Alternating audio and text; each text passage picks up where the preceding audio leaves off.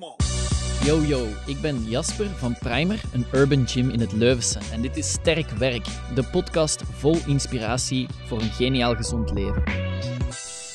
Oké, guys, welkom op deze Fuck It-episode. Ehm, we hebben het vandaag voornamelijk over training en coaching. En de gasten voor vandaag zijn uh, allemaal coach of coach geweest bij PowerMove.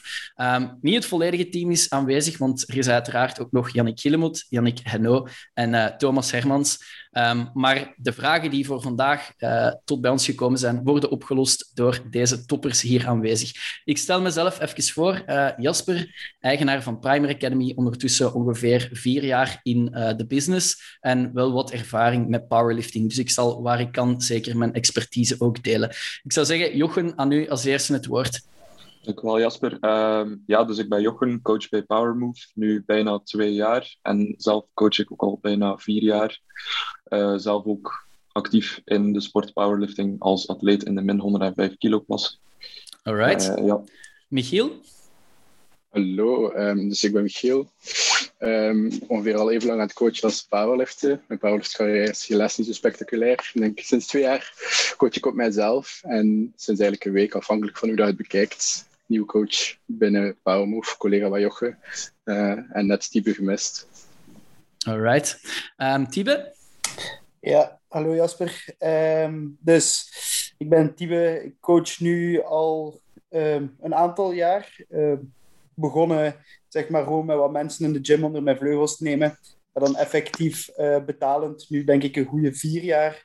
En uh, daarvan nu een kleine twee jaar bij Powermove. En uh, ik ben recent eigenlijk, um, heb ik recent de beslissing genomen om te stoppen met coaching. Ben daar straks meer over.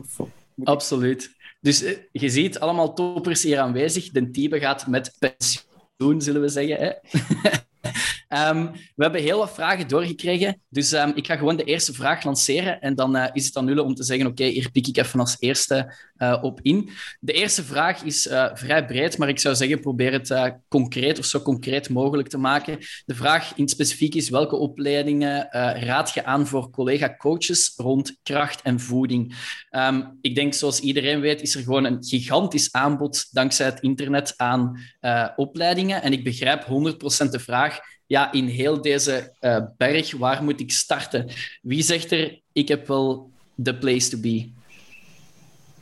Ik denk niet dat er echt een place to be is. Zeker niet in de wereld van powerlifting. Um, buiten dan een specifieke cursus van de IPF, uh, die je kan volgen in Spanje volgens mij.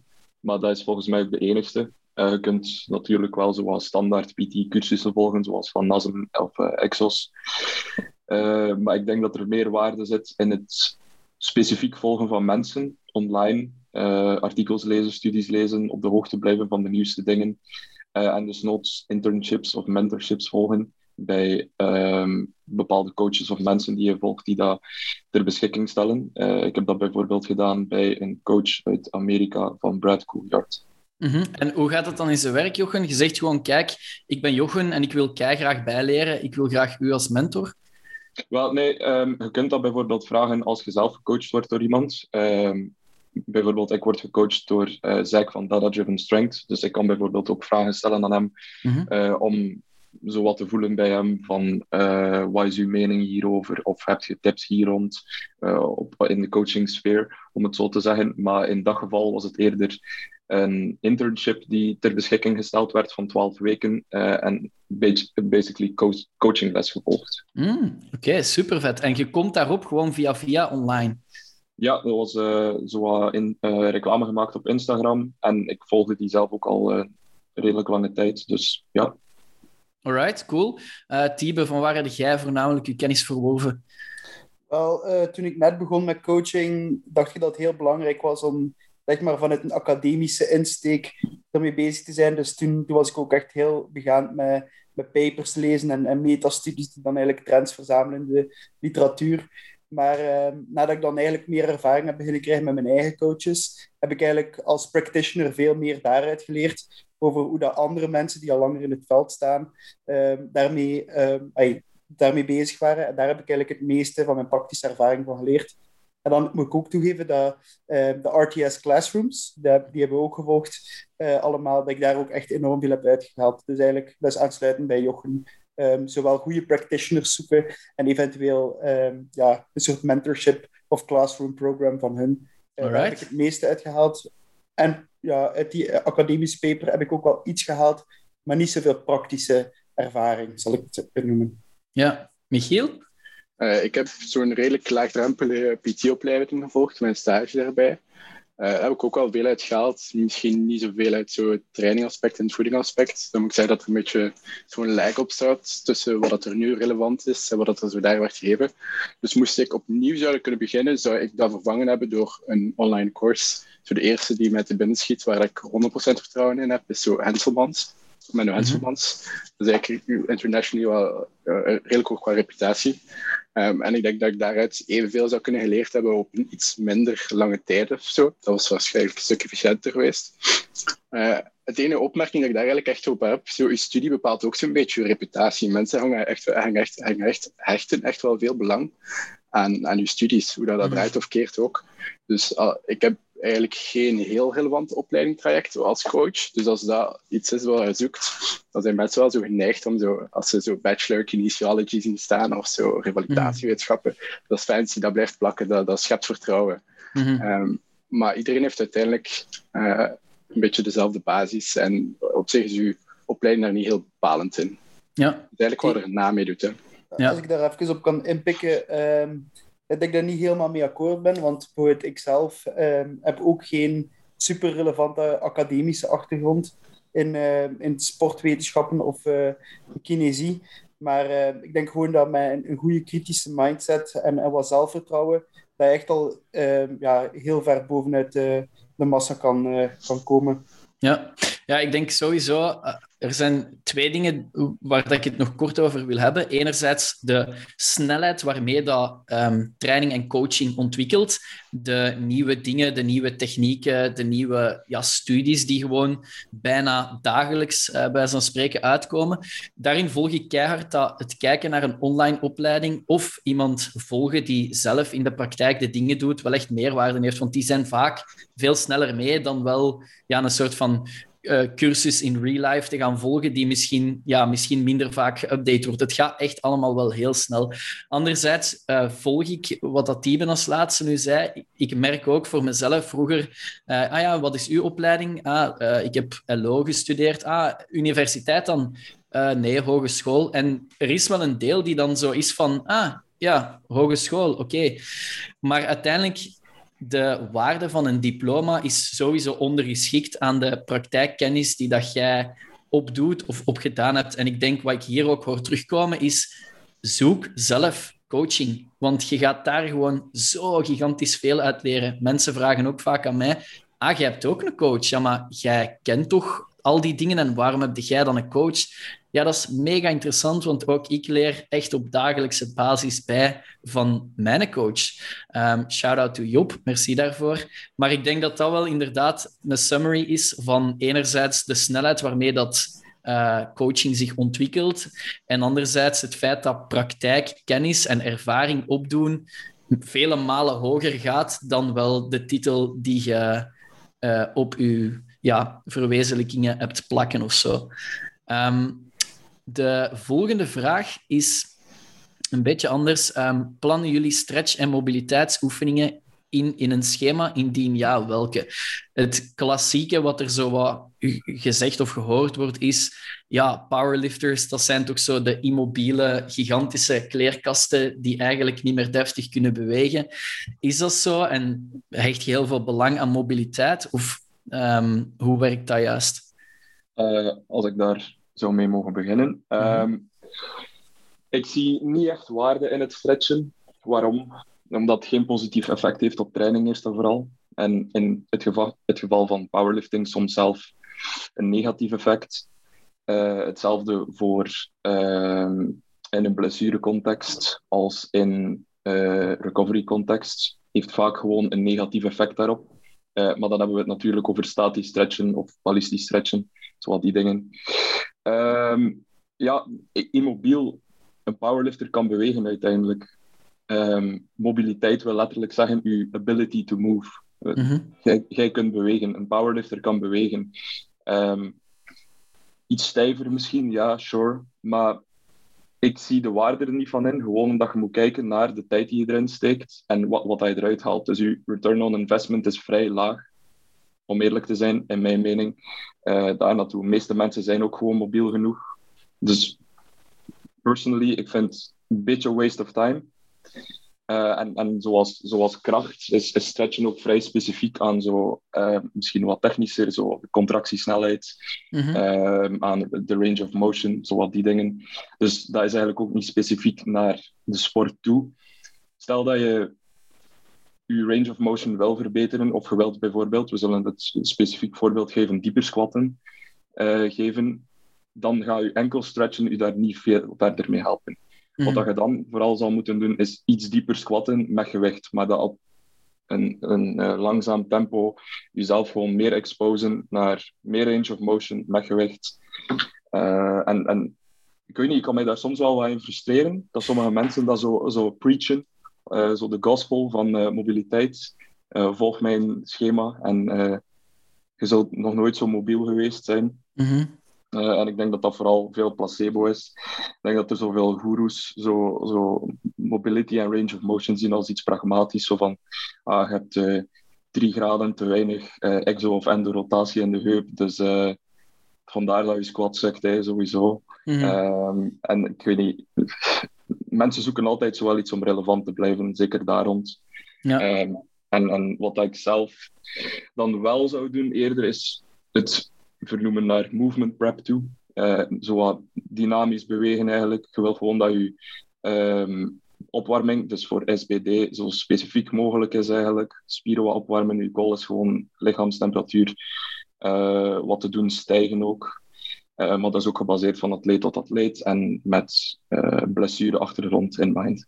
Ja, um, of Michiel, iemand die wilt aanvullen, die zegt van dan zou ik wel mobiliteitsoefeningen toevoegen. Er zijn... Ah, Tibe, eerst. Nee, ça va. Uh, ik zal dan overpakken. Dus um, ja, eigenlijk redelijk gelijklopend met Jochen. Um, ik zou zeggen, als er iemand bijvoorbeeld een blessure achtergrond heeft, ik zelf heb bijvoorbeeld heel vaak last van mijn knieën. Ik heb uh, een last aan mijn patellapees. Iets dat wel veel uh, voorkomend is bij powerlifters. Dat, dat warm ik wel extra op. Nu doe ik daar echt mobiliteit voor.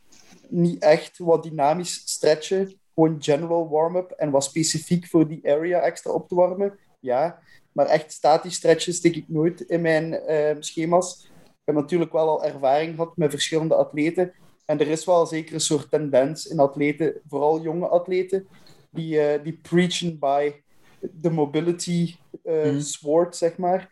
they live and die by mobility. Maar ja, in realiteit helpt het hun heel zelden. Wat ik heel vaak zie is enkelmobiliteit. Als ze meer enkelmobiliteit gaan hebben, gaat een squat beter zijn. En ja, dat kan. Maar het duurt waarschijnlijk veel langer om die mobiliteit sufficiënt op te bouwen dan gewoon wat te tweaken en met je techniek zelf te spelen. Eventueel een heel aan te doen als er echt structurele problemen zijn.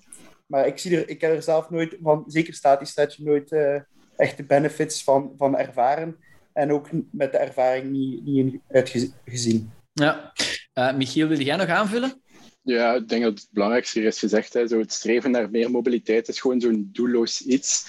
Um, stel dat je 15 minuten met je band aan een rek hebt gehangen en hebt 20, 20 graden extra overhead mobility gecreëerd, maar hebt die eigenlijk niet nodig. Er is, er is niets te, waar je daar trainingswinst uit kunt halen.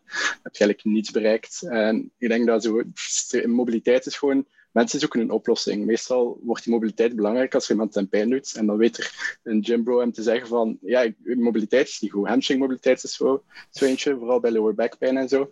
En ja, je bent op zoek naar een antwoord. Hè. Je denkt, ah ja, voor de rest is misschien iets dat ik niet weet, maar hamstring mobiliteit kan het wel zijn. En dan houd je daar een beetje aan vast. Terwijl de, ja. de oorzaak van blessures natuurlijk iets veel meer multifaceted dan gewoon puur mobiliteit. Mm -hmm.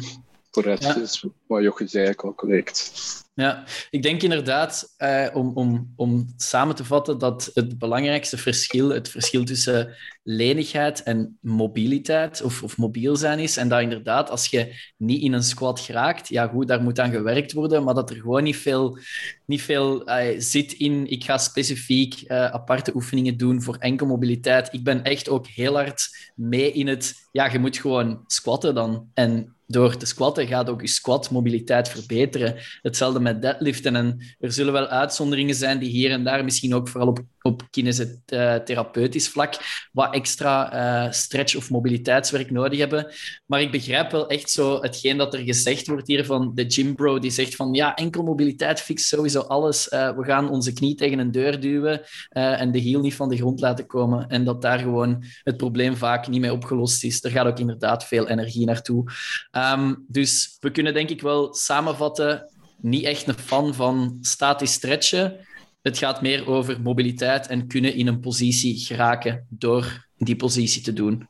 Ik zou wel zeggen dat, dat dit wel in een powerlifting context is natuurlijk. Hè. Mm -hmm. Voor mensen die uh, andere sports doen, bijvoorbeeld combat sports of zo, die, die high kicks moeten kunnen doen, of mensen die ballet doen of zo, en echt uh, fysiek moeten trainen op lenigheid, dat dat wel uh, een doel op, op zich is. Maar uiteindelijk voor voor powerlifting en, en de average gymlifts. Ik bedoel, um, er is niet zoveel mobiliteit vereisten, eerst en vooral. En uh, dan nog doen de meeste mensen half reps. Uh, dus, mm -hmm. ja. ja, want uiteindelijk wat die nu aanhaalt, klopt ook wel. Hè? Als jij als als uh, combat sporter een high kick moet doen, dan is dat de positie waar dat je in moet geraken. Dus dan moet je ook voor die mobiliteit trainen. Hetzelfde met een weightlifter die een front squat moet kunnen. Ja, dat is de positie waarin je moet geraken. Dus lukt dat niet, dan moet je daar inderdaad op oefenen. En zo mogelijk kan dat inderdaad wel zijn, gelijk als je een split bij ballet moet kunnen, dat statisch stretchen wel aangewezen is. Um, Next up, wat te doen als je in een motivatiedip zit. En we pakken daar ineens de volgende vraag mee samen. Hoe omgaan met plateaus? Want vaak gaan die twee een beetje hand in hand. Je bereikt een plateau of je kunt niet meer dezelfde progressie maken als je aan het maken waard. En je raakt gedemotiveerd. Wat dan? Voor uw, ja, uw, uw plateauanalyse is altijd wel cool en interessant. Uh, dan heb je gewoon een beetje zelfkritiek nodig. Hè? Um, uw plateau komt ergens vandaan. En dat, dat kun je meestal zo groeperen onder zo'n paar dingen. De meest logische is waarschijnlijk dat er een, een, een, verandering in je programma moet gebeuren.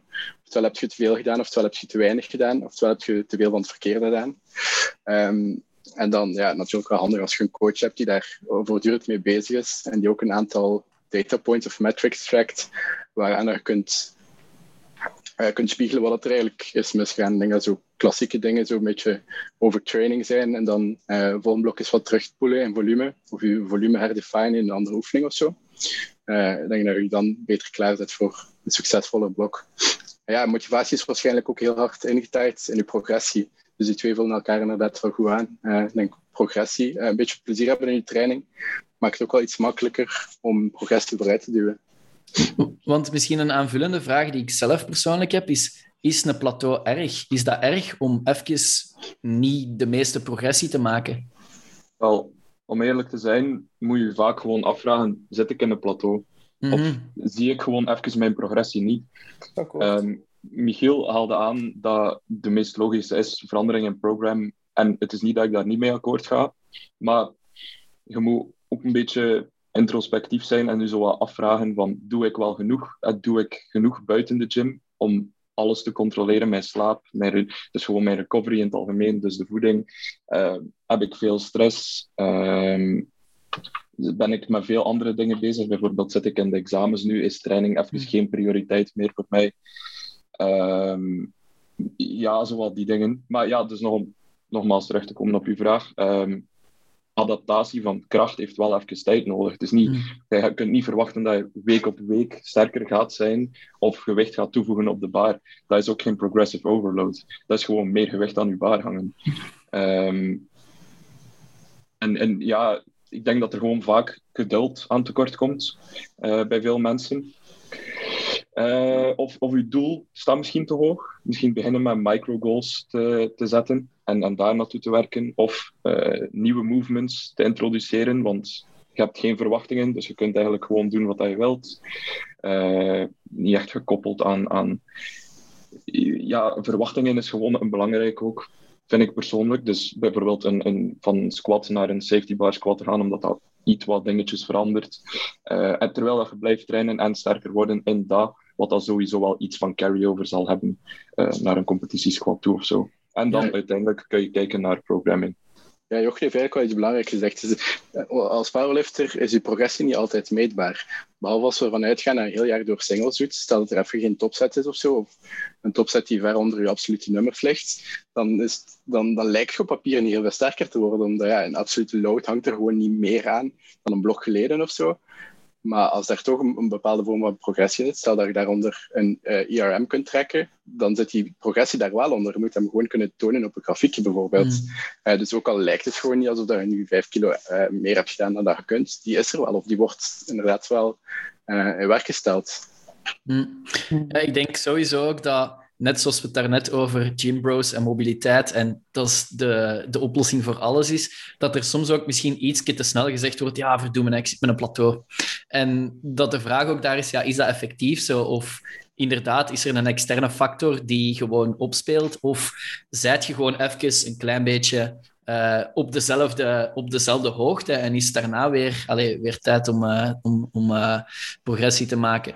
Dus ik denk dat de vraag in de eerste plaats is van, is het effectief een plateau en wanneer kun je spreken van een plateau?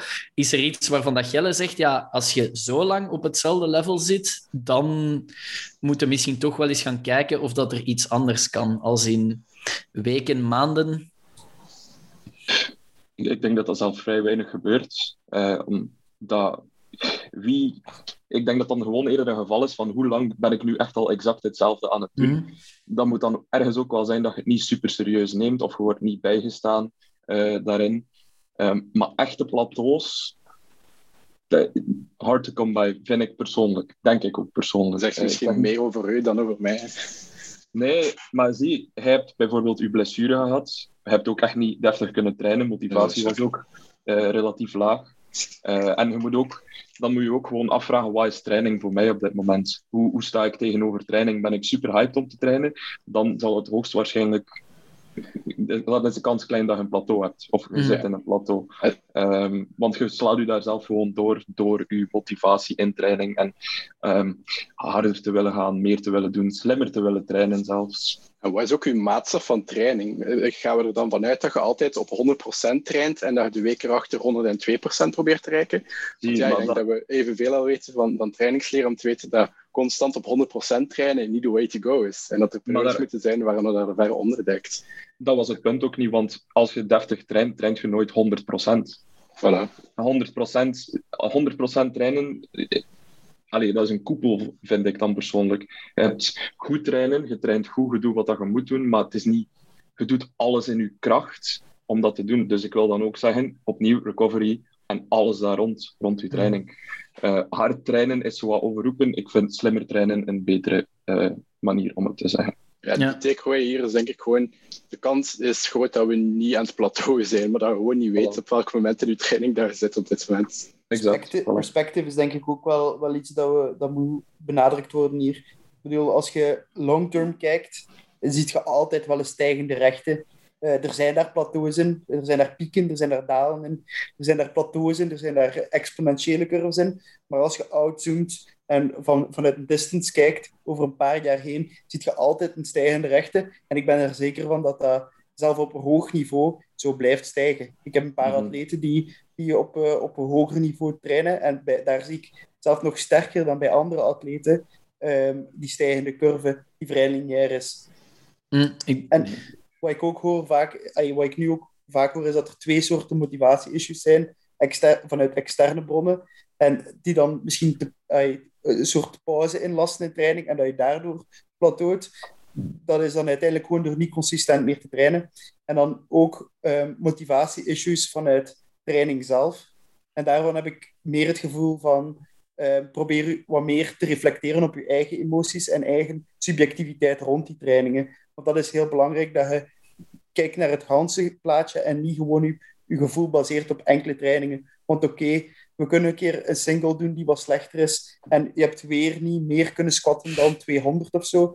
En we zijn geplateaud, maar het kan wel zijn dat je ervoor 190 op RPI 7 hebt, hebt of zo. Dus uh, het gewoon, ja, focus niet op enkel het nieuwe, maar kijk naar het ganse, de ganse picture. Dat is wel uh, een important ik, ik denk ook dat um, het, het outzoomen en het in perspectief plaatsen, dat je dat ook verder kunt trekken. Want vaak mensen gaan kijken, ja, ja maar de die is, heeft nog meer gedaan en de die heeft nog eens een keer progressie gemaakt en ik niet, ik blijf achter. Mensen vergelijken zich ook gemakkelijk heel, heel vaak met andere mensen die dan op dat moment wel uh, meer progressie maken of zo. Maar ook voor die mensen zal er een keer een moment komen dat dat wat minder is of dat hun motivatie ook wat lager is. Maar jij zit op het moment uh, als persoon, je zit in in je eigen bubbel. En wat dat jij voelt en merkt, is ook echt zo. En het is dan inderdaad vaak de taak of zo van de coach om te zeggen van ja, maar nee, kijk, we pakken een stap terug en als je dat in, in perspectief bekijkt, dan, dan zit je eigenlijk nu iets te verzinnen of te bedenken dat niet helemaal klopt.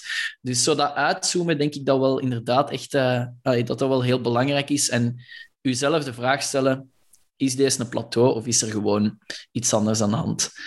Um, next up, uh, how about cardio? Wanneer doe je cardio? Welk soort type cardio doet je? En wat is de ideale duurtijd van cardio? Ik denk, Rob heeft deze vraag gesteld. Rob laat hem. Die wil gewoon graag cardio doen, denk ik. Uh, ja, Cardio-expert. Ja, exact. Uh, wat dat je graag doet, vooral, volgens mij. Uh, ik denk dat dat belangrijk is. niet forceren om te lopen als je totaal niet graag loopt, omdat je denkt dat dat het beste zal zijn voor u. Uh, maar ook rekening houden met wat zijn mijn doelen. Uh, want een uber-competitieve powerlifting-atleet gaat zich niet bezighouden met ik ga nu cardio doen. Um, als het zo wat meer sterker worden en gezonder worden is, ja, natuurlijk, voeg wat GPP toe. Um, loop heen en weer met een zware zak. Uh, strongman-style. Um, ja, doe circuitjes in je training. Uh, ik weet Tibe bijvoorbeeld hoe qua um, conditioning oefeningen, uh, bijvoorbeeld kettlebell swings um, of uh, andere Tabata manieren. Ja. Alright, Tibe, de conditioning guy. Ja, het is niet dat ik conditioning expert ben, totaal niet. Maar het punt dat Jochen zei van kijk, ehm, doe wat cardio die je enjoyt. Dat is echt het, het, waarom dat ik het doe. ik vind het heel tof om na mijn workout wat wat kettlebell work te doen, wat kettlebell swings, uh, wat kettlebell cleans en presses en zo. Uh, ik ben er totaal niet goed in, totaal ook niet nog lang mee bezig. Uh, maar, maar ik vind het gewoon fun om te doen. laat mij wat afzien op een, op een andere manier. ik heb, voordat ik ben begonnen met powerlifting, nog wat, wat boxing gedaan. En dat was wat dezelfde manier van, van afzien. En die, die vibe terugkrijgen vind ik wel heel plezant. Dus het is zeker niet dat ik in staat ben om het te programmeren voor iemand of zo. Maar ik doe gewoon ook maar wat dingen, zo Tabata intervals en zo, wat kettlebell swings, kettlebell cleans.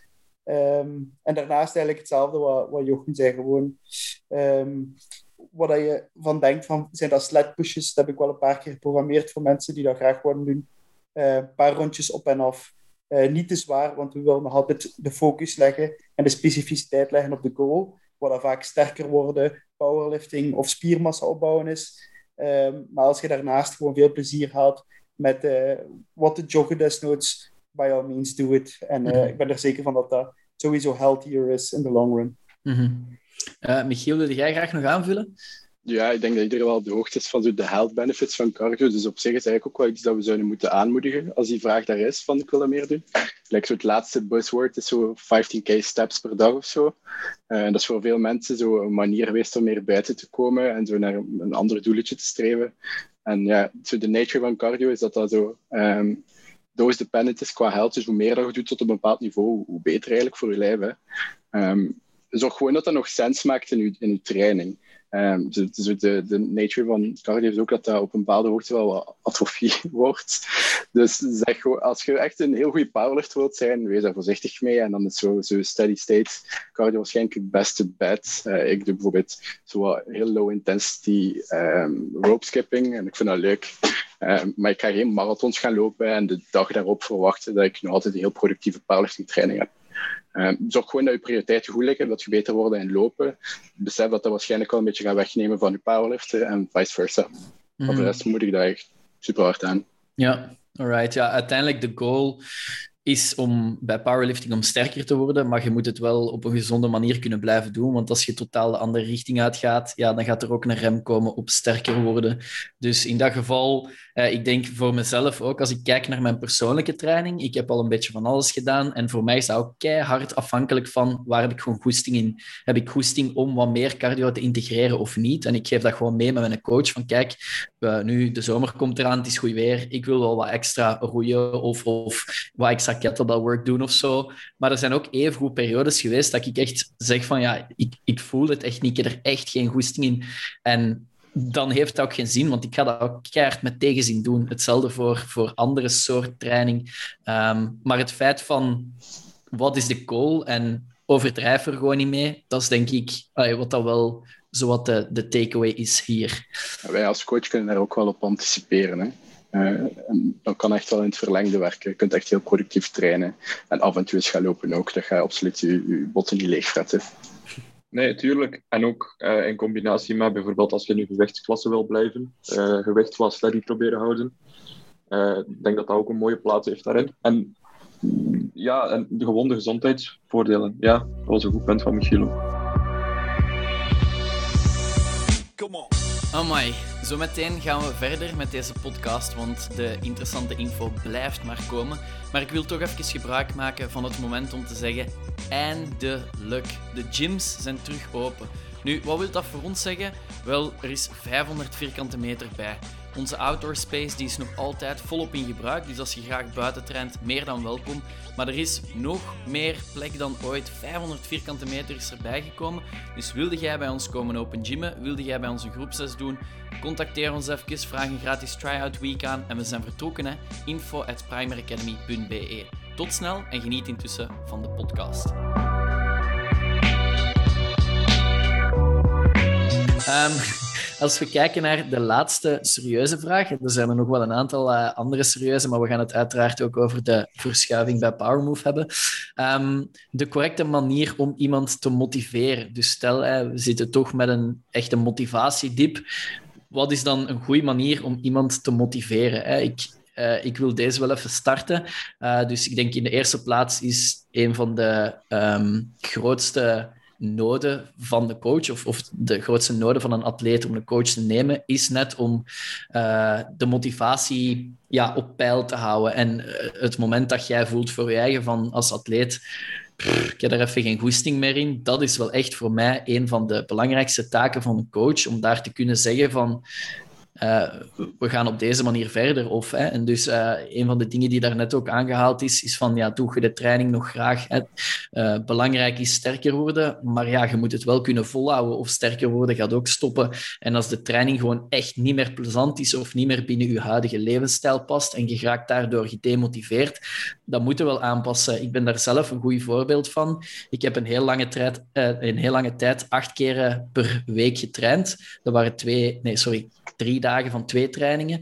Um, en nu, ik, ik, heb, ik heb tegen mijn coach, tegen die op ook gezegd van, pff, ik heb er echt geen goesting meer in. Die acht keer, man, vijf keren per week is ideaal. En als, dan, als hij had op dat moment gezegd, ja maar nee, we zijn progress aan het maken en we moeten die acht keren houden, dan had ik gewoon voor mijn eigen gekelderd, om het zo te zeggen. Mijn, mijn motivatie was alleen maar naar beneden gegaan de Job, mijn coach, heeft dan op dat moment ook gezegd: Oké, goed, we schroeven terug naar vijf trainingen. We gaan even kijken hoe dat, dat werkt. En op basis daarvan zien we wel weer verder. Dus zo de babbel met, eh, in het geval dat je een coach hebt, uw coach is heel belangrijk. In het geval dat je geen coach hebt, dan denk ik dat een babbel met iemand die uh, op dezelfde hoogte staat als jij, die ook aan het powerliften is of die ook aan het sporten is of zo, dat dat wel echt een grote meerwaarde kan zijn voor uw algemene motivatie. Mm. Ja, en je kunt bijvoorbeeld ook, als het over jezelf gaat en niet uh, in een coaching context is, um, gewoon ergens anders gaan trainen bijvoorbeeld. Dat is ook een goede. Uh, veranderen met wie dat je traint. Bijvoorbeeld met mensen gaan trainen waar dat je naartoe opkijkt. Ik heb, eh, waar ik zo groot, allee, um, mee groot geworden ben in de gym, is gewoon zo de gedachte, probeer nooit de sterkste te zijn in de gym. Train overal waar dat iemand... Allee, train waar dat iemand sterker is dan u. En, want dat geeft ook wel motivatie, gewoon om iemand te zien die sterker is en beter is dan u uh, in bepaalde dingen. Want voor mij persoonlijk, dat drijft mij ook om, om, om beter te zijn. Um, ja, wees, wees ook gewoon realistisch met je doelen. Wees niet, wees niet te snel down. Ehm, zet de SMART goals, dus zoals uh, specifiek, meetbaar, acceptabel, uh, al die dingen. Um, dat, dat zijn goede. Als, als coach communiceer met je atleet, exact. Um, weet gewoon wat dat het doel is van je atleet, want dat kan veranderen. Uh, een goed voorbeeld daarvan was, ik begon iemand met coachen. Uh, allee, begon iemand te coachen die eigenlijk gewoon wat breder wou worden. Maar uiteindelijk is hij gewoon in powerlifting gerold. En als die mij dat niet verteld had, ja, dan waren wij gewoon op hypertrofie verder gegaan. Um, dus ja, als coach is dat sowieso wel moeilijk, want motivatie is zo, zo intrinsiek. Dus je kunt niet blijven zeggen, kom op, hè, je best doen. Hè. Dat is niet meer motivatie. Staan roepen naar je maat, is geen, dat, dat wekt weinig tot geen motivatie op. Dus dat is eigenlijk gewoon zo'n beetje een confronterende babbel dat waarschijnlijk moet voeren. En ik denk dat de belangrijkste vaak, vraag daar is van, wat vond je daar eigenlijk wel leuk aan? En ik zou daar opnieuw beginnen. Um, en dat, dat, resulteert dan vaak dat je zo een blok opstelt dat waarschijnlijk niet het allerproductiefst is of dat, dat het meest competitiespecifiek is, maar gewoon zo, zo uh, we hebben zo'n term, zo resensitization, wat betekent dat je zo weer wat gewaar worden en een nieuwe stress. En dus wat resensitization en fun. Dus er gewoon allemaal dingen in die op zich niet heel veel sens maken of zo, maar nog altijd in een veilige manier natuurlijk. Maar zo weer ontdekken wat je leuk vond aan, aan powerlift, wat je leuk vond aan de fitness. En bij mij is dat dan altijd zo heel traditioneel, zo bodybuilding stuff. Alles mijn machine waar ik liefst zoveel mogelijk plates aan kan aanhangen en waar ik zo helemaal bedruipt van het zweet naar buiten kom. En dat gebruik je dan weer als entry in een veel gezondere state of mind. En dan ontdek je weer, oh, dat vond ik echt max. En dan kun je weer bij een switch maken naar, naar powerlifting. En dan een beetje weer om te, te ontdekken wat het eigenlijk minder je lag aan bodybuilding. En dan denk je, oké, okay, zwaar squat is eigenlijk wel echt leuk. Mm. Dat zijn altijd dingen. Dus gewoon echt zo ja, introspectieve, confronterende babbels met je coach proberen vinden wat je eigenlijk wel echt leuk vindt aan powerliften. En als je mm. daar geen antwoord op dan is misschien ook wel jammer. En dan betekent misschien dat je niet bij de juiste sport bent aanbeland. Ja, en ook daar, ja, er zijn voldoende opties om te zeggen, ik maak een transitie naar ergens anders. Hè. Ehm, volgende vraag die nog over coaching gaat. Uh, en vanaf dan gaan we over naar de andere reeks vragen. Um, wat met de vakantieperiode? Want dat is voor veel mensen een beetje een onduidelijke periode. Ik ben zo lang weg, ik, ben, uh, ik zit in de examens, ik heb blok. Na de examens ga ik naar een festival. Hoe ga je daarmee om als coach zijnde in je programmatie voor atleten? Misschien kan, uh, kan ik hier de spits afbijten. Zeker. Dus uh, voor mij, zeker in die vakantieperiode en zelf vorig jaar student geweest te zijn, uh, ja, is, is het echt een kwestie als coach van, van goed uitplannen en goed begaan zijn met de planning van je atleten. Weten wanneer ga je atleet op reis, tot hoe ver. Vaak eindig ik de blok dan, of zorg ik dat het gewoon een sensical schema is. Dat we niet voor twee weken, voordat we, dat we twee weken een blok hebben, dan gaan ze op reis voor twee weken. Op reis zelf uh, geef ik hun vaak de optie mee voor uh, een soort bodyweight workout, tenzij dat, dat echt van die hardcore athletes zijn die op, op reis ook nog gaan trainen. Uh, dat heb je er. Die, en die ja, veel zeker. Trainen, zeker. en, uh, maar sommigen ja, die, die, nemen gewoon een break en dan, dan zeg ik van kijk, we nemen dan ook even een break van coaching. Ik maak je een gratis schema met wat bodyweight oefeningen, zodat je wat actief kan blijven. Um, en dan van mezelf uit ook, als ik zelf op vakantie ging, ik pakte altijd mijn laptop mee, maar ik zorgde wel dat ik een goede prep op voorhand deed. Van kijk, die, die weken zijn al, al ingevuld of staan al klaar voor iedereen. Uh, dat ik enkel bijvoorbeeld nog wat fine-tuning zou moeten doen van, van micro-adaptaties. Als, als die last heeft van zijn knieën, wat volume reduceren van squats en zo. Dat eigenlijk relatief eenvoudig gaat.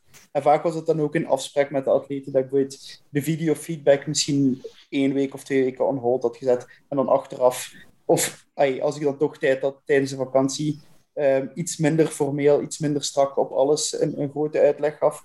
Uh, maar gewoon een paar kleine zinnen of zo. Of een keer een call deed van uh, alles nog goed, een, een korte check-in. Mm -hmm. um, maar dus ay, dat, die, die dynamiek is wel nodig. En uh, dat was ook ja, iets, iets makkelijker dan te doen als student. Omdat ik dan ook beter die flexibiliteit had om mijn schema daar wat aan, aan, aan te passen. Ja. Alright. Iemand anders? Nou, je hebt zo twee situaties. Je hebt zo de acceptance situatie. Dat is iemand die zegt van kijk, ik ga nu een week naar een festival in het buitenland. Je moet eigenlijk niet heel veel van mij verwachten. Ik, ik ben ook niet van plan of zo om daar te gaan trainen, maar ik weet wel dat er gevolgen zijn. En dat geeft je natuurlijk zo heel veel vrijheid. Hè. Je zit daar gewoon één week per jaar dat je volledig kunt laten gaan. Zolang je daar op de hoogte bent voor wat de mogelijke gevolgen zijn of zo, dan moet je jezelf niet kwalijk nemen, eigenlijk, vind ik als atleet. Mm en dan heb je nog zo'n ander soort mensen die zeggen van ja, ik ga een week, op, uh, een week of twee weken op reis met mijn ouders. Uh, het zou wel jammer zijn als ik heel veel kracht verlies. En we hebben nu ervaring. En als we ergens tussen de 30 en de 50 procent van overall volume, training volume, kunnen behouden, dan zitten we eigenlijk in niet zo'n heel slechte situatie om toch veel kracht te behouden. En dan is het eigenlijk heel, heel makkelijk om misschien zo te kijken wat de mogelijkheid is. Zo één à twee keer per week een uur te gaan trainen, gewoon een SBD-dag. En dan denk ik dat we echt heel veel van zo die vaste dingen van twee weken niet te trainen kunnen gaan afremmen. Mm -hmm. uh, en is die shock met zo terug te gaan trainen eigenlijk niet zo groot als dat wij vermoeden. Ja, um, en binnen de Power Move coachesgroep gebeurt er ooit zoiets als van, ik zeg maar iets, hè, ah, de Jochen gaat twee weken op vakantie. De atleten van Jochen worden even verder opgevolgd door Tiebe, door Thomas of door Yannick. Nee, nee, dat gebeurt niet. Uh, dat blijven nu atleten. Je kunt die ook mm -hmm. zo niet uh, zomaar doorgeven. Allee, dat klopt ook ergens niet, vind mm ik persoonlijk. Uh, de atleten zijn nog steeds van nu. Je moet je daar ook nog steeds om bekommeren, ook al ben jij op reis. Uh, mm. Ik vind dat dat je plicht is eigenlijk als coach. Uh, maar de, de, communicatie moet er wel zijn van kijk, ik ben zoveel dagen weg. Het kan zijn dat je me minder hoort. Ik zal mijn best doen om uh, toch op de hoogte te blijven van uw training. En als er iets is, dat ik sowieso snel antwoord. Ja, want ik denk enerzijds dat mensen vaak denken, ja, maar online coaching, man, dat is toch echt het leven. Je kunt eender waar zijn, je kunt gewoon via de computer programmeren. Daarentegen, en dat merk ik zelf ook heel hard, je kunt nooit echt 100% voor een lange tijd zeggen, ik ben weg, ik ben even ja. niet bereikbaar. Nee. Dat gaat gewoon niet. Net zoals de, de Jochen die ook aanhaalt, dat is ergens is dat je plicht. Als jij de coach bent, dan moet je wel beschikbaar zijn. En er is inderdaad een verschil tussen ik ben op vakantie, ik zal minder beschikbaar zijn, maar indien je me echt nodig hebt, of ik doe uh, twee keer per week een check of zo. Maar dat is wel ergens de downside van online coaching, is je gaat moeilijk kunnen zeggen als, als online coach, ah, ik ben drie maanden op wereldreis en je gaat mij even niet horen. Ja, dan stopt inderdaad de coaching. Ah, daar, daar ben ik wel van overtuigd. Je kunt, ook niet, je kunt ook niet de voordelen en de nadelen van je, je, je bijbaantje of van je job gaan cherrypicken. Je kunt niet alle voordelen van online coaching willen. Je kunt van thuis uit doen, je kunt werken op je eigen tempo. Je kunt zelf je boundaries stellen. Maar je kunt dat wel niet zeggen van, ja, uh, ik wil dat wel drie weken er niet zijn of zo. Mm. Uh, het, is, het, is, gewoon het pakketje nemen zoals dat voor je gepresenteerd wordt. Hè. Een beetje, mm. ja, zoals dat Joch gezegd, spreek dat af. Uh, als je op reis moet gaan, doe dat dan niet in de laatste week voor een wedstrijd of zo zorg gewoon dat dat de periodes zijn dat je wel echt hyper uh, actief bent. Uh, zorg dat hij bijvoorbeeld op, uh, op reis gaat, gewoon dat iedereen toevallig of zo een, een deload heeft gelined als het universum het wil of zo. En dat zijn dan de periodes waarin je niet zo heel actief moet zijn. Hè.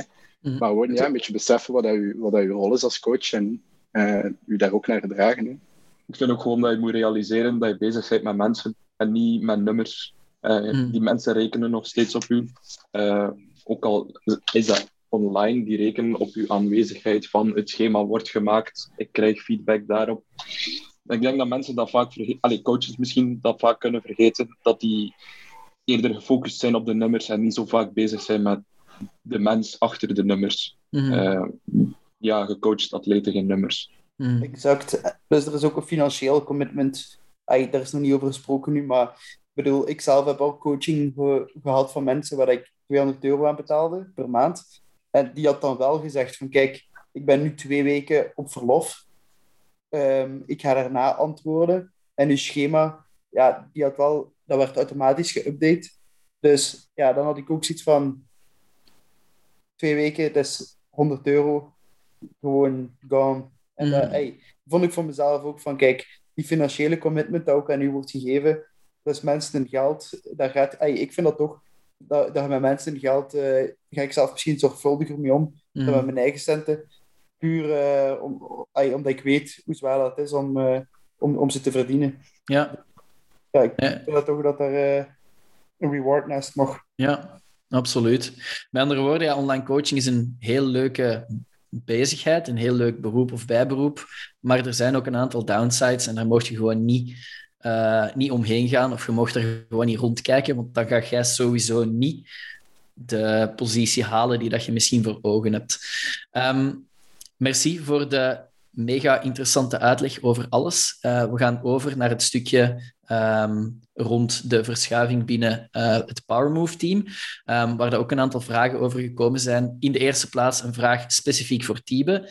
De concern van een aantal mensen is duidelijk, ja, maar verdwijnt Tiebe dan volledig uit de powerlifting-wereld? Of gaat hij zelf nog trainen? Gaat hij nog ref zijn? Uh, ik zou zeggen, Tiebe, start daar even mee. Ik verdwijn volledig. Dus deze podcast is het laatste dat je ooit van mij gaat horen. En hierna oh. ik mijn... Nee, het is een grapje. Um, ik blijf gewoon actief als atleet en als ref. Um, dus eigenlijk verandert er niet veel. Ik stop gewoon als coach. Ik ben zelf van plan om, om iets te doen, niet coaching-related, maar toch uh, misschien wat meer ay, blogposting te doen of zo, voor nog wat knowledge te delen. Uh, maar voor mij was gewoon ja, de concern, dat we nu net over hebben gesproken, die flexibiliteit. Momenteel zit ik eigenlijk in, in twee posities. Ik zit aan de ene kant vast, uh, niet echt vast, maar ik heb, ik heb een relatief zwaardere job waar ik veel uren doe. En dan aan de andere kant heb ik ook nog die commitment um, aan mijn online uh, coaches. En momenteel is het voor mij gewoon een beetje te veel om beide te combineren. En uh, ik kijk er ook naar uit om een keer ja, twee weken gewoon eruit te zijn en, en volledig te kunnen ontspannen. Daar heb ik echt no voel ik dat ik daar echt nood aan heb. En, um, en dan zou ik het ook niet fair vinden naar mijn atleten toe dat ik dan, uiteindelijk weet ik wel dat als je dat goed brengt naar je atleten en je kadert dat goed, dat die, je zit ook maar een mens en ze gaan dat wel verstaan. Maar uh, ja, dat was voor mij dan wel zoiets van, dat wil ik gewoon niet doen. En, en in de long term was, ay, zie ik het voor mij gewoon beter om dan ermee te stoppen. Maar het is absoluut niet zo dat ik niet meer, dat uit heel de powerlifting scene verdwijn. Uh, de rest blijft hetzelfde. Ik ga ook nog naar de wedstrijden komen om te reffen, mensen aan te moedigen. Um, dus ik heb ook een, goed, een goede connectie met Jochen, die mij trouwens coacht, voor de mensen die het niet weten. En, um, en ay, dus op die manier blijf ik wel wat connected met de community, maar uh, gewoon niet als coach. Ja, en die keuze zelf, was dat iets waar dat je echt, allez, waar dat je echt je hoofd over gebroken hebt? Was dat echt kei moeilijk en pittig voor ten opzichte van de atleten die keuze te maken? Of had je zoiets van, het was voor mij wel duidelijk, ik kon gewoon niet geven wat dat voor mij uh, op dat moment belangrijk is bij coaching? Um, ja, wel, ik heb daar zeker mijn hoofd over gebroken. Um, al een paar maanden, om eerlijk te zijn. Mm -hmm. En uh, het, waren, het zijn natuurlijk harde woorden voor mij om, om zomaar over je lippen te krijgen. Want voor mij iemand dat woorden uitgesproken zijn, kun je ze niet terugnemen. En als ik iets zeg, dan meen ik dat ook. En dan, dan doe ik het gewoon. Dus ik heb gezegd dat ik stop, dus ik ga stoppen. Uh, dat slaat niet uit dat ik ooit terug begin met coaching, mm. maar dat gaat niet in de nabije toekomst zijn. Zeker niet. Het uh, kan zijn dat ik er spijt van heb en er is maar één manier om daaruit te leren. Um, maar ay, dat was dus ay, wat ook vooral een breekpunt was, zeg maar, dat ik het gevoel heb dat ik ergens rond het BK in 2019, eh, dat is in oktober, um, een, een, toch wel een, een toppunt had bereikt zeg maar, in mijn coaching. En dat ik daarna stilletjes aan met mijn thesis en zo minder en minder begaan was. Ook een nieuwe richting. Dan heb ik een, die master statistiek begonnen, die heel mhm. zwaar was. En dan ben ik uh, minder en minder heb ik kunnen committen van mijn tijd naar coaching, minder kunnen leren. En dan, ja, uiteindelijk heb ik zo wat gevoel gehad van, ay, dat ik stilletjes aan naar beneden aan het gaan ben en ik wil gewoon niet dat mijn kwaliteit nog naar beneden gaat. Het is niet dat ik slechte kwaliteit offer, maar ik heb wel het gevoel mm. dat mijn kwaliteit vermindert. En dat is zeker geen leuk gevoel voor iemand die wil bijleren en zelf meer wil brengen. Mm. En, en daarom heb ik dan gewoon uh, uiteindelijk de knoop doorgehakt. Hij zegt van, kijk, ik ga het uh, niet in mineur laten eindigen. En ja. ook uh, ja, ervoor zorgen dat iedereen er nog met een positief beeld naar kijkt. En dat de kwaliteit nog, nog hoog was en niet dat uh, met de koude schouder moest, omdat uh, ja, dat gewoon slecht was. Ja, ik denk allee, dat is sowieso mega interessant, want hè, wat dat je vaak hoort is, ja, probeer te stoppen op je hoogtepunt. Um, maar wat dat jij nu meegeeft, is, is denk ik wel voor iedereen belangrijk in eender wat dat je doet. Als je zelf merkt dat je niet kunt brengen wat dat je zelf zou willen brengen, omwille van andere tijdsindeling of veranderingen in je leven of zo, dat je dan wel echt gewoon een, uh, een goed gesprek met je eigen moet hebben en dan uiteindelijk moedig genoeg moet zijn om de beslissing te nemen van kijk, allez, ik kan gewoon niet meer bieden wat dat voor mij een goede coach kan bieden en daarom stop ik ermee. Want uiteindelijk, het blijft inderdaad, zoals je zegt, Tibe, je bent met mensen bezig en dat nieuws brengen is sowieso nooit leuk, want je hebt een mega persoonlijke band met je atleten. Maar op dat moment is dat waarschijnlijk wel de enige juiste keuze ten opzichte van hun, ook al is dat iets wat dat zij eigenlijk liever niet willen horen. Um, dus dat is mega interessant. Michiel, um, voor u dan, gestart bij PowerMove. Um, hoe, hoe moeten we dat zien? Is dat als in ik vervang Tibe en Thomas die, uh, die afronden? Of is het ik ben gewoon de nieuwe coach van PowerMove? Dat is een beetje zo dubbelzijdig. Hè? Ik denk niet dat ik Tibe en Thomas echt kan vervangen. Uh, ik denk ook niet dat dat de reden is waarom dat ik... Ik hoop dat dat niet de reden is waarom dat ik bij PowerMove ben, zoals vervanger. Ik, denk dat ik, daar, mm. ik hoop dat ik daar mag zijn gewoon als Michiel, als coach. Uh, Helemaal niet, man. Helemaal niet. Uh, dus ja, ik hoop dat ik vooral zo mijn eigen ding daar kan inbrengen en dat ik ook niet te veel moet copycatten wat zij doen. Zij hebben hun eigen mm. stijl. Iets waar ik ook eigenlijk al redelijk veel van geleerd heb, ik me daar ook eerlijk in zijn. Dus er zit sowieso wel een beetje Tiben en uh, Thomas in mij. Als dat bezinnig klinkt, uh, maar weet je dus, dat is wel, dus dat is wel oké. Okay. Um, dus ik hoop dat ik gewoon Michiel de nieuwe coach ben. Ja, ik denk sowieso hè, dat, dat, dat het inderdaad gaat om... Je bent een nieuwe coach, een nieuw gezicht voor PowerMove. En er gaan heel wat mensen zijn die u wel of nog niet kennen. En uh, het, het gaat ook wel interessant zijn voor u en voor u om verder te ontwikkelen als in... Ik ben inderdaad Michiel Baaien en niet gewoon een vervanger of zo. Want dat lijkt mij ook helemaal niet, niet de taak te zijn. Hè. Wat is een vraag? Wel, ja, je, hebt, je hebt het zelf al gezegd, hè, van dat, dat, dat, dat het zeker niet de bedoeling is om te vervangen. Dat er voor een stuk wel, wel Tibe en uh, Thomas in u zit. Um, maar dat gaat ook wel belangrijk zijn, denk ik, voor atleten om te zien. Als in, ja, ik ga niet bij Michiel omdat ik Tibe en Thomas wil, maar ik ga bij Michiel omdat ik Michiel wil. Ja, dat is misschien ook zoiets, want ik heb niet echt een naam. Ik ben redelijk uh, onwinbaar op Instagram of zo. Ik ben ook niet heel actief geweest de laatste tijd, zelfs niet als atleet of zo. Um, en dat, Tibe en Thomas wel, hè, die zijn altijd heel benardigde atleten en heel goede coaches, dus die lokken volk. En dat is gewoon altijd zo'n beetje, ik moet nog reputatie bouwen. Hè. Mm -hmm. uh, er is een klein beetje reputatie erbij komt, omdat ik nu Powermove achter mijn naam mag zetten. Mm -hmm. Maar er is ook nog heel veel dat vanuit mijzelf moet komen. Hè. En dat gaat vooral beginnen met de nieuwe atleten die ik nu heb. Mm. Als ik daar dingen op tafel kan leggen, uh, dan krijg ik eindelijk hopelijk wel respect op mijn naam. Dus ja, dat is ook niet hetgene wat ik zoek of zo. Ik probeer gewoon een goede service neer te leggen, eh, betrouwbaarheid, voorspelbaarheid, de resultaten. En dan denk ik dat dat, dat klein beetje uh, benoeming gaat wel komen. Hè. Ja, ik denk sowieso ook in heel de aanloop van Powerlifting Pros, de serie voor deze uh, Fuck toen zei jij ook meermaals genoemd door heel veel verschillende mensen, als in een echt een upcoming coaching talent en een heel respectabel persoon op vlak van coaching en kennis. Dus ik denk ook absoluut dat je de perfecte persoon op de perfecte plaats bent op dit moment. En dat het gewoon een interessant verloop gaat zijn, zowel voor u als voor atleten die dat power move kennen en die verschuiving zien gebeuren. En allee, ik ben er echt 100% van overtuigd dat je een gigantische meerwaarde zet voor niet alleen de powerlifting-wereld, maar uiteraard ook voor, uh, voor power move zelf. En omgekeerd um, ook, hè. power is ook een heel, heel coole omgeving voor mij om in te zijn. Hè. Ik denk dat ik daar meer voordeel uit ga halen, hè, van die mm. stimulans om te blijven bijleren en zo, dan omgekeerd. Dus, uh, mm-hmm. Um, misschien een vraag langs mijn kant uit van, uh, van, van, uh, voor de Jochen. Is er een bepaalde soort van uh, of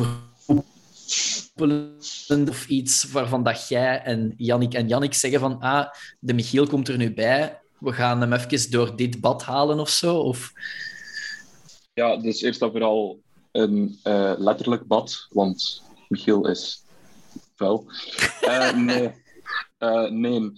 Um, de, de reden dat Michiel ook gekozen is, is omdat zijn stijl ook wel vrij goed overeenstemt met wat dat wij doen. Mm -hmm. uh, en dat wist ik zelf ook al, omdat ik vaak met Michiel converseer als hij het over coaching of andere dingen. Um, en inderdaad, ja, hij heeft misschien nog niet de reputatie, maar als je Michiel zelf kent, er is niet superveel dat moet gedaan worden om Michiel er te laten bijhoren. Mhm, Want mhm. Eh, Michiel is een coach, hij weet wat dat hij doet. Ehm, hij heeft de ervaring al. Ehm, en hij doet het graag en hij doet het goed. Dat vind ik de belangrijkste punten eigenlijk. En dat is ook een grote reden eh, waarom dat hij gekozen is. Mhm. Ja, Ehm, nog, nog een extra vraag voor, eh voor Tiebe is met, de hele verschuiving nu, hè, want jij eh rond stilletjes aan af en Thomas rond ook af. Zijn er veel mensen die nu kiezen van ja, ik stop dan gewoon met, met coaching bij Powermove? Of is er iets van verschuiving? Ah ja, maar ik ga dan bij Jochen of ik ga dan bij Michiel. En dat is uitera- uiteraard een vraag die jullie allemaal mocht eh, beantwoorden. Hè. Maar dat is wel iets waarin ik zelf ook geïnteresseerd ben, omdat net coaching zo persoonlijk is. En dat ik er wel kan inkomen dat sommigen zeggen, ja, als Steven is, dan stop ik ermee. Ja. Bij mij is het eigenlijk zo gegaan. ehm, ik heb eerst dat in een individueel gesprek met de camera gedaan. Beetje like hoe dat we hier zitten. Mhm. Face-to-face eh, met de atleet in kwestie. Mhm. Ah, met al mijn atleten. Eh, het is ongeveer twee derde die blijft bij Powermove. Ehm een derde die ehm, niet meer bij Powermove gaat. Mhm. Ik heb ook gewoon gevraagd aan hen van, kijk, zou je het zien zitten om bij Powermove te blijven? En ik en Yannick hadden al besproken, uh, Yannick Kilmo, de Mhm. hoofdcoach van, van Powermove, hadden al besproken van, kijk, stel dat die atleet blijft, bij wie zien we de beste match?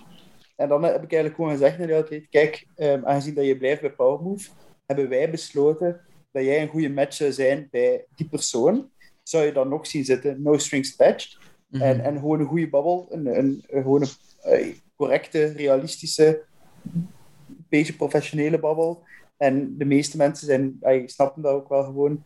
En eh, zijn dan eh, zo doorgeschoven naar ehm, de volgende coach. Ik heb er wel altijd voor gezorgd dat ik de atleten blijf coachen tot het blok gedaan is. Mhm. Dan eigenlijk in een deload fase, dat ze eigenlijk zo mooi aansluiten naar de volgende coach. En ik heb er ook altijd voor gezorgd dat er een soort formele briefing is van wat is de long-term goal of in welk voor soort fase zitten we met die atleet, ehm, zodat dat op een, op, op een efficiënte manier de fakkel wordt overgedragen. Ik denk dat dat wel het minste is dat we kunnen doen.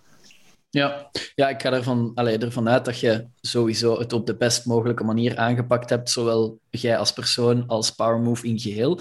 En ik denk sowieso dat de toekomst van Powermove eh, heel rooskleurig is, met eh, de Michiel erbij als coach. Ehm, als je zelf zoiets hebt van, ja, Michiel, ik ken hem nog niet echt, luister zeker eens naar episode 62 van Powerlifting Pros, want die is met Michiel Bayens. En zelf persoonlijk vond ik hem een van de meest interessante eh, afleveringen. En als ik in de numbers kijk, het aantal plays, dan staat hij ook echt heel hoog in, eh, in de lijst. Dus als je hem nog niet geluisterd hebt, episode 62 van Powerlifting Pros met eh, Michiel. Ehm, Heren, als Gelle graag nog iets zou willen toevoegen, dan zou ik zeggen, doe dan nu. Uh, eindig sowieso uh, in elk geval, we gaan een rondje doen met uh, nog eens uw Instagram-handle mee te geven. Als je er toevallig twee hebt, geef ze alle twee mee. En dan bedank ik jullie kei, keihard, samen met de hele community die vragen ingestuurd heeft voor deze mega interessant gesprek. Tiebe, jij start. dus een slotwoordje. Dan wil ik eigenlijk mijn twee collega's die hier staan nu, bedanken om, uh, om de fakkel over te nemen, want ik zie dat, dat bij hun de motivatie echt uh, sky high is. Heel willing to learn. Um, allebei heel, heel eager. En, en, en dat ay, duidde bij mij misschien ook een beetje op het pijnpunt dat ik dat niet meer kan. En dat ik daarom toch wel een verstandige keuze vind om nu de fakkel door te geven aan hun. En daar ben ik toch wel heel trots op. Mm -hmm. um, qua Instagram kunnen mensen mij volgen op Tibe underscore Sleewaard. En uh, het Komodo Dragon, voor als je mij persoonlijk kent. Maar daar voeg ik eigenlijk meestal mensen niet meer op toe. Dus uh, het Tibe Sleewaard kan je mij zeker, uh, zeker vinden. Alright, merci Tibe. Jochen? Ja, dus mij kan je volgen op uh, Jochen Strubbe gewoon op Instagram. En dan ook de Powermove, at, Powermove Leuven. ook toevoegen, sowieso. Mm. En voor de rest, merci voor de mooie woorden, type. En welkom, Michiel. Michiel? Nice. Uh, ja, dus bedankt Tibo voor het verkoopspraatje. Uh, Jasper ook bedankt voor het verkoopspraatje. Ja, jullie kunnen mij allemaal volgen op Michiel Bayens. Uh, at Michiel Bayens, er staat ergens een puntje in. Laat je zelf wel zien. Tussen, na de Y, denk ik. dat is nog een redelijk leeg account, maar ik ga iets proberen iets actiever te zijn. Dat is ook een beetje mijn plicht. voor de rest, goed weekend iedereen.